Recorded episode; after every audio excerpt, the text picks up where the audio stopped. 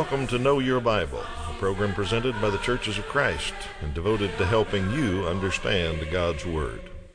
The Bible is a book inspired by God, and it contains answers to your questions.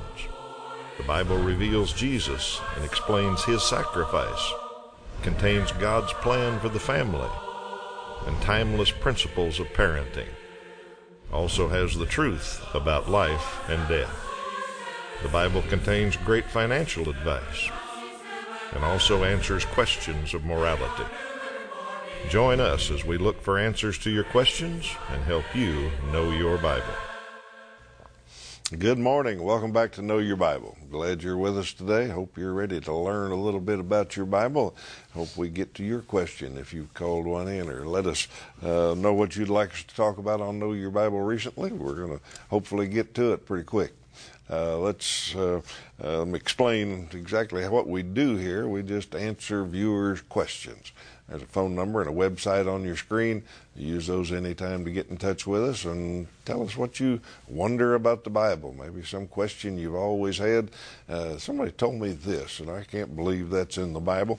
We'll try to find it for you. So, whatever's on your mind, let us know. Log in or uh, give us a call. The operators will take your call during the program, and uh, the answering machine will get it the rest of the, the day or night. So, uh, whatever's on your mind, something maybe today we say in answering a question will stir a question in your mind let us know you tell us what you'd like us to talk about on know your bible and we'll answer it let me introduce my partner here toby levering good morning toby good morning glad Steve. you're back and studied up and ready to go uh, got so many questions we never can quite keep up, but we're going to give it a shot today to go as fast as we can.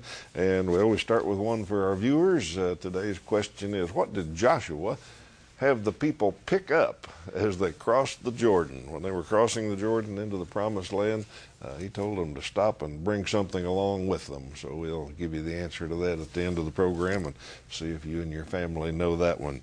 All right, Toby, look like you drew number one, so you're yep. the starter today. Uh, they just want, where can I find it? Where can I find the story of the blind man being healed? Well, there are several places because there were several different blind men in the scripture, and uh, there is there's found one uh, healing of the blind man at Bethsaida is found in Mark chapter eight, verses 22 through 25. Uh, there's a, he, a, story of the healing of a man who was born blind, and the the squabble that started with he and his parents and the Pharisees. Uh, kind of a humorous story, actually, in John chapter nine. And then there's a story of the blind beggar being healed. That's found in Luke 18, 35, Matthew 20, verse 29, and Mark chapter 10, verse 46. Uh, I don't know if that is an exhaustive list, but there are certainly many occasions when Jesus did a miracle that was very unusual to take someone who didn't have sight and to restore that sight to them.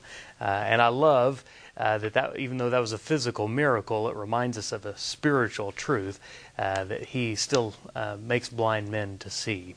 Uh, these miracles not only show us his power, they also show the authority of Christ, which is why he did it, to show that he had the power uh, not only uh, above nature and our, the physical realm, he had the power to forgive sins and to redeem us uh, in eternity. Jesus said this is what miracles were all about. Let's look at John chapter 10, verses 37 and 38 on the screen. If I am not doing the works of my Father, then do not believe me. But if I do them, even though you do not believe me. Believe the works, that you may know and understand that the Father is in me, and I am in the Father. When he healed uh, blind men and, and uh, all other sorts of sickness and infirmities, uh, he was doing much more than just healing. He was showing who he was and why we should put our ho- hope and trust in him. All righty, thank you, Toby. Uh, we got one of the easiest questions I've ever gotten here. Right, Viewer wants to know wants to know is this show taped or live?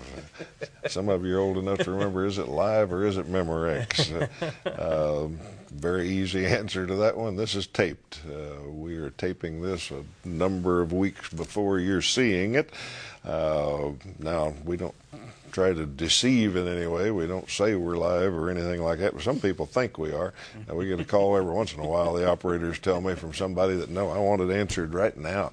You know, you go tell those guys to answer this one uh, right now. Well, we can't do that because we taped this a few weeks ago. Uh, some people might be interested in the process, exactly what we do do. So since somebody asked, let me explain. Uh, we do take questions live. There are operators standing by during the broadcast every week, wherever you're seeing it. Uh, and somebody will answer the phone and write those questions down. Uh, we get a lot more questions these days from the internet on the website, but we get those questions and uh, we compile those into a list and make a script out of it. Uh, so we've got a little variety. We get a lot of questions every week. Uh, we obviously couldn't answer those every week. It'd get a little boring. So uh, we answer them every few months or so. But we make a script. It's got a little variety in it and different kinds of questions. And then we come to a recording studio at uh, KSN Studios in Wichita and sit down and tape this uh, before the cameras. And then we take that master tape and send it off to get closed captioning put on it. That's one reason it takes a few weeks. Uh, we're mandated by the federal government, and we want to uh, add closed captioning for those of you that need that and want that. Uh, then we distribute those to all the broadcast areas, and they play the tapes at the right time and uh, broadcast it for you at the time, whatever that is in, in that area. So that's the process it's usually around a couple of months actually by the time we get the closed captioning on and all that. Uh, so odds are, if you're watching me and think I'm live today, uh, I really did this a couple months ago uh, or thereabouts. So show taped or live, it's it's taped. most of the time, this program airs. It airs on a Sunday, and yeah. we can't air it live because we're both ministering at churches on Sunday. So people will say, "Hey, I saw you on TV." We hardly ever get to see ourselves on TV, but uh, uh, yeah, it's just be physically impossible most Sundays. nope, would be a little. Little, little difficult to do her, do her live, but anyhow, that's how the process works. If you're interested, all right, Toby. Yes, so viewer asked the question, what version of the Bible is being used on the program? A little bit of inside baseball here, I guess, too. Uh, most of the time on, on this program, we will use the NIV, the New American Standard, or more often uh, these days, the ESV. That seems to be a, a pretty accurate and very readable, understandable translation, which is very good. Uh, we have in the past shown a chart of you know readability versus uh, uh, um, accuracy, and we want to get as close to accurate as we can, while also being uh, generally understandable to a wide audience. Uh, some people have never read their Bible before or even opened a Bible, let alone study it. And so we want people to understand it simply and accurately. Uh, there are times when we will vary outside of using the NIV or the ESV and use a, a, a version that maybe helps explain it just a little bit better. But in general, those are the translations we use uh, on the program. We want to give you the most accurate translation that you can understand. Uh, and uh, we hope that as you're watching the program, you not only uh, listen to what we're saying and, and take notes and, and have a Bible open, but we also hope that you have a, what's called a Berean attitude, that you take the attitude that we're not just going to take these guys' word for it. We're going to open our Bibles for ourselves, examine the scriptures, make sure that what they say is in line with what the Bible says. The reason that's called the Berean attitude is because there were a group of people at Berea who took this very attitude with the Apostle Paul. Let's look at the verse on the screen together. Acts chapter 17, verse 11. Now these Jews were more noble than those in Thessalonica. They received the word with all eagerness, examining the scriptures daily to see if these things were so. We're glad to present this, the Bible, uh, in its uh, in those translations and, and help you understand it better. But we want you also to follow along, study for yourself, to know it's true and believe it's true and understand it. All righty. Uh, whatever version we use, uh, like Toby said, we try to get the, the best meaning we can out to you. Uh, but more importantly than that, we advocate that you study the Bible itself, whatever translation you believe is a, a good one. And we offer some uh, study tools that are free to you if you want to study the Bible. Like Toby said, a lot of people never opened the Bible. Uh, on the other hand, we've got a lot of viewers that are old time Bible students that uh, have studied for a long, long time and have their favorite translation and can quote things right and left out of it and all that. That's great. But continue studying the Bible is one of our goals here, and uh, because of that, we've got some courses that we're happy to send you if you want to get started in a regular Bible study. There's one on the screen now that's got eight different parts to it, and the first two are about the Old Testament and the New Testament. Good place to start when you're studying a Bible is to know the big difference between the two big parts of it. So that's where we start in our studies, and then there's more advanced studies beyond this one that uh, you can keep right on studying the Bible with, for quite a while with our free Bible study materials. So we offer those to you. All you have to do is uh, call that phone number or log on to the website and tell us, I'd like to try that free course. Uh, we'll send you lesson number one, and you can go as long as you want. Uh, if it's something that doesn't help you or you just don't like it for some reason, uh, we doubt that happens. But if you do, we're not going to bother you in any way. Just stop and uh, we won't bother you. So, uh, no obligations, no uh, no cost at all to you. We even pay the postage. Uh, we send you the stamped envelopes to return things, and uh, we try to take care of all of that so you just can study the Bible in the privacy of your own home. So, log on or give us a call. We'll get that started for you. All right, viewers ask a question, and we'll answer it pretty easily, I think. Uh, where does it say that we cannot have instrumental music in worship? Uh, well, this viewer is familiar with the Churches of Christ or our answers on this program that we don't use instrumental music. We sing a cappella, which means chapel style or church music. Uh, and this viewer says, Where does it say you can't use instrumental music? And the answer to that is it doesn't. Uh, the Bible nowhere has a command that says don't use instrumental music in worship. Uh, now, let me ask a follow up question.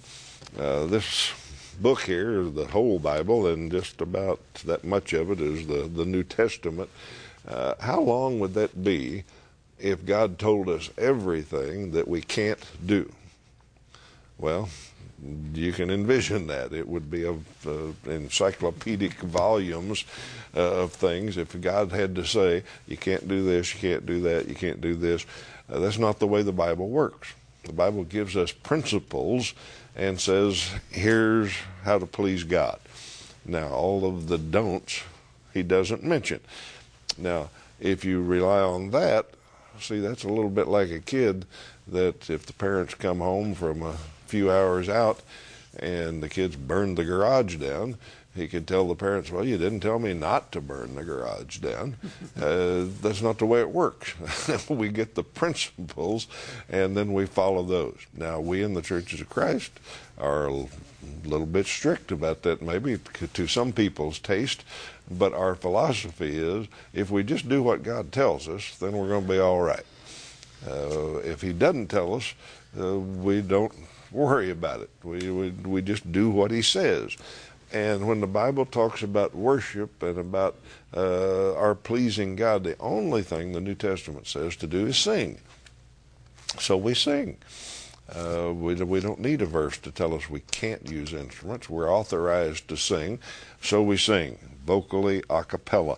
Uh, Ephesians 5:19 is one of those verses uh, that says we are supposed to be uh, addressing one another in psalms and hymns and spiritual songs, singing, making melody to the Lord with your heart. That's the instrument that we use is our heart. We make melody in there and we sing with our voice and evidently that's what Paul when he wrote to the Ephesians evidently he thought that's what pleased God. Uh, so we just do what the Bible says. If we had to have a list of everything we can't do, we'd never never get through reading it, much less uh, obeying it. Um, so that's the answer: is we just do what the Bible says, and we believe it says to sing, and doesn't authorize anything else. Now, apart from that, and this isn't why we do it, but if you study history, you'll be amazed at what you find. Uh, since we've just lived few years on this earth, uh, we're used to most churches using instrumental music, and we think that's the way it is. That's a very recent innovation. You study history, you'll find the New Testament Christian did not use instruments. You'll find the Christians for centuries didn't use instrumental music. They didn't think it was necessary. They thought it was uh, wasn't pleasing to God. And all of the great reformers, even Luther and Calvin and Wesley and those, they didn't think you ought to use instruments in worship. Now I realize in just a few years, uh, it's become real widely accepted. But for the vast majority of Christian history, uh, churches of Christ were the majority opinion.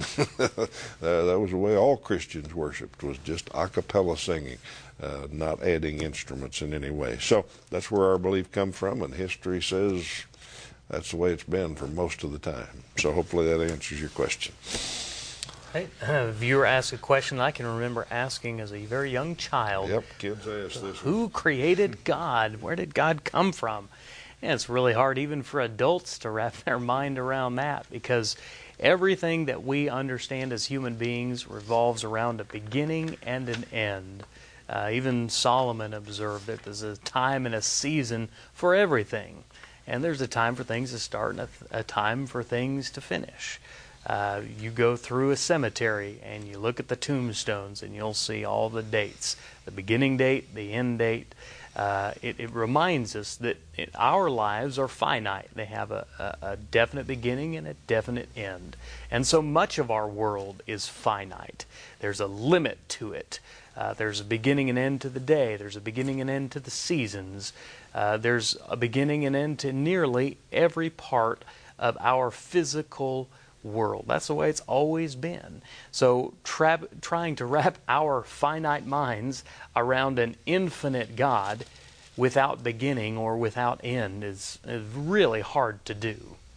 Uh, the answer uh, is that the, the question, well, the answer is that no one created God because God has always been. The question kind of starts with this false assumption that uh, God came from somewhere that someone must have or something must have created him because that's how we you know everything that is uh, is there because someone made it or built it or created it or fashioned it or gave birth to it. So it, we we just before something was there was something before that. And that's not the case with God. He has just always been and he always will be. Uh, he was long before you and he'll be long after you. Uh, he is without beginning or end. Uh, there is no date on God. He has just always been. The, in fact, uh, this is why I think he refers to himself as the great I am. Eh, that's the present tense of existing. It's not he I was or I will be, but I am, meaning he always is and will continue to be. So, uh, no one created God. God has always been. He's eternal and infinite, and He doesn't have a beginning or end. Let's look at Psalm chapter 90, verses 1 through 4 together. Lord, you have been our dwelling place in all generations. Before the mountains were brought forth, or ever you had formed the earth and the world from everlasting to everlasting, you are God. Uh, you return man to dust and say, Return, O children of man. For a thousand years in your sight are but as yesterday when it is past, or as a watch in the night. So God's perspective on time very different uh, for, than us as finite human beings. All righty. Uh, viewer wants to know where a verse is, we'll see if we can help them find it. Where does it say that if you don't work, you shouldn't eat?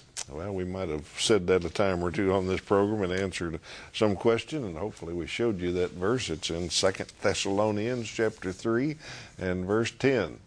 For even when we were with you, we gave you this rule if a man will not work, he shall not eat. All right, now let's do a little history here and read the context. Uh, Paul started the church in Thessalonica and after he was gone, he wrote them a couple of letters, First Thessalonians and Second Thessalonians, and he covered a few doctrinal matters and all that, and he covered some personal matters. And this is one of the personal ones. In chapter 3 and verse 11, he writes to this church, he said, We hear that some among you are idle. They're not busy. They're not working. Okay, he said, Remember what we taught you when we were there. Now, see, the, the basis of Christianity is that Jesus died for our sins and we accept him and have a chance to live eternally. But the rest of Christianity is how we ought to live on this earth. And that's a lot of what the apostles and Paul and others taught people is here's the best way to live on earth. And here's one of the principles that Paul laid down from God is each man ought to work that that's able of course ought to work and earn their own bread uh, earn what you eat. And the rule he gave them was if somebody won't work if they're just idle and lazy and refuse to work well don't give them food. Now that sounds cruel to us today. That sounds so politically incorrect that it just freaks us out. But paul was smart enough to know that a guy would figure this out in a few days you know, when the hunger pains get bad enough, he'd say, well, maybe I better get up off the couch and go to work. Uh, so that was the rule he made. Now, we're way too sophisticated for that these days, but uh, that was the rule Paul laid down, and I think things probably worked a little bit better back then. Uh, if we would apply this verse today, probably a whole lot of things would change in society, uh, but we don't want to get into that. We're just telling you what the Bible says here. Uh, so that's the verse, Second uh, Thessalonians 3 and verse 10. Uh, Christians particularly, should never be idle, should never take, uh, demand, or require handouts from anybody uh, to get along. Doesn't mean we can't get in bad patches where we need a little help for a while or something, but as a lifestyle, Christians work. They earn their own bread and they work hard enough that they earn something that they can help some others. Uh, but somebody that just refuses to do that, uh, let them get hungry for a while and they'll figure it out. That's what Paul's telling. Okay, uh, let me talk about Churches of Christ for just a little bit. We're sponsored and kept on the air, and this program is produced by the Church of Christ in your area. And we like to mention a few each week and thank them for keeping us on the air.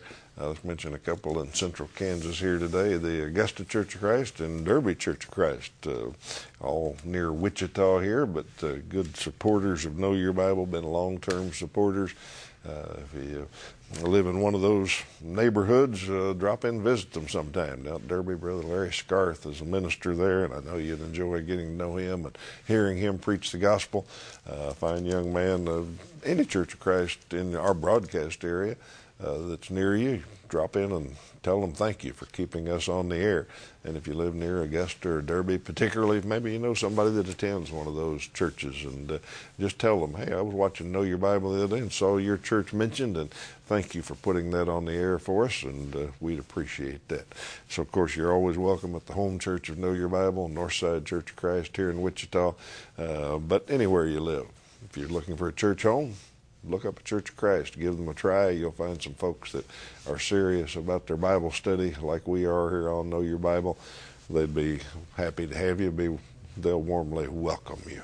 All right, Toby, what you got here? An authorship question. Okay. If whoever wants to know uh, which John was the author of the various books of John in the New Testament, uh, well, the answer to that is John the Apostle. Um, uh, he was also described as the disciple, the apostle whom Jesus loved. Uh, we know that they were uh, J- Jesus and John were very close, and that they had a very uh, strong friendship and a unique relationship. But he authored one of the gospel accounts that bears his name, the Gospel of John. I've always that's one of my my favorite of the gospel accounts, just because it's unique. John has a very unique writing style, very symbolic, a lot of good pictures and and uh, it's it's an enjoyable read. Uh, then he also wrote the, uh, letters of First, Second, and Third John, and there he's writing to uh, churches. And then, of course, we know that he, when when he was exiled on the island of Patmos, he wrote the the vision down that he had called that we call uh, the Book of Revelation, which is really the revelation to Saint John. And so um, those are the four specific books that bear his name John, and then 1st, 2nd, 3rd John. And then he also wrote the, the uh, fifth book uh, that doesn't have his name on it directly, the book of Revelation. So uh, that's what we know who he was, and that's the, those are the books he wrote. All right, thank you. Uh, viewer wants to know what's the Bible say about inheritance. Well, uh, not much really. The Old Testament had some rules. Uh, the Old Testament, you can find some inheritance rules, and uh, the basic one was that the eldest son uh, received pretty much everything. And I always thought that was a great rule, me and, and I don't know why we didn't. I don't know why we didn't stick with that one. Uh, but that was the Old Testament, and we're not Israelites, so we've got some different rules of inheritance these days. Uh, the New Testament really says nothing about it. Uh, it doesn't have that kind of detail for society. The Old Testament was both a uh, theocracy, a religion, and a government was how it all worked. So God gave a lot of rules like that about uh, civil things that we don't have in the New Testament. Uh, and the New Testament basically says nothing about inheritance, except there is one one verse or passage that Jesus brings it up. Actually, it was brought up to Jesus, and I thought we'd just watch, look at that, see. It's kind of interesting. Uh, it's Luke chapter 12. Uh, someone in the crowd said to him, to Jesus, uh, Teacher, tell my brother to divide the inheritance with me. But he said to him, Man, who made me a judge or arbitrator over you? And he said to them, Take care and be on your guard against all covetousness. For one's life does not consist in the abundance of his possessions. So, interesting little tidbit there. Uh, Jesus was the master teacher, and everybody respected him and uh, wanted to know what he thought about things. And this one guy pipes up and says, My brother won't split the inheritance with me. Make him do that. And Jesus said, That's not my job. I'm not handling the civic problems like that. And then he turned to the crowd and he made a lesson out of it. He said, This guy's obviously covetous. He wants money. Uh, be careful about that. Don't let covetousness get you. Uh, what you have doesn't make you who you are. So Jesus took that little incident and turned it into a good teaching opportunity. But nothing about inheritance. We follow the civil laws and uh, do what the state's rules are about wills and inheritance and all that. All right, we're out of time for new questions, but we got time for a trivia question. Let's see if we can answer that one. Uh, it was what did Joshua have the people pick up as they crossed the Jordan? Well, some of you know that the answer is rocks, uh, stones. He told each tribe to get a stone. Uh, we don't know how big they were, but big enough to make a memorial out of. And they carried those 12 stones to the other side of the Jordan, and he built a memorial there and said every time that uh, some of our children or grandchildren walk past that, they'll remember uh, about how we came across the Jordan into the, the promised land. So, great memorial there, and had the people build it. All right, we're out of time for questions, but uh, we're going to be back next week and try to answer some more of yours. If you haven't signed up for that correspondence course yet, today would be a good day to do that. If you've got a question that came to your mind today, give us a call and let us answer it for you. We're glad you've been with us today, and uh, come back next week and we'll do some more. Until then, you have a great week. Know Your Bible has been presented by the Churches of Christ in your area. Churches of Christ are non denominational, and each congregation is an independent group of Christians seeking to do God's will. Our goal is simple New Testament Christianity. We follow the Bible as our only guide. Contact us with any questions, and we encourage you to visit a Church of Christ near you.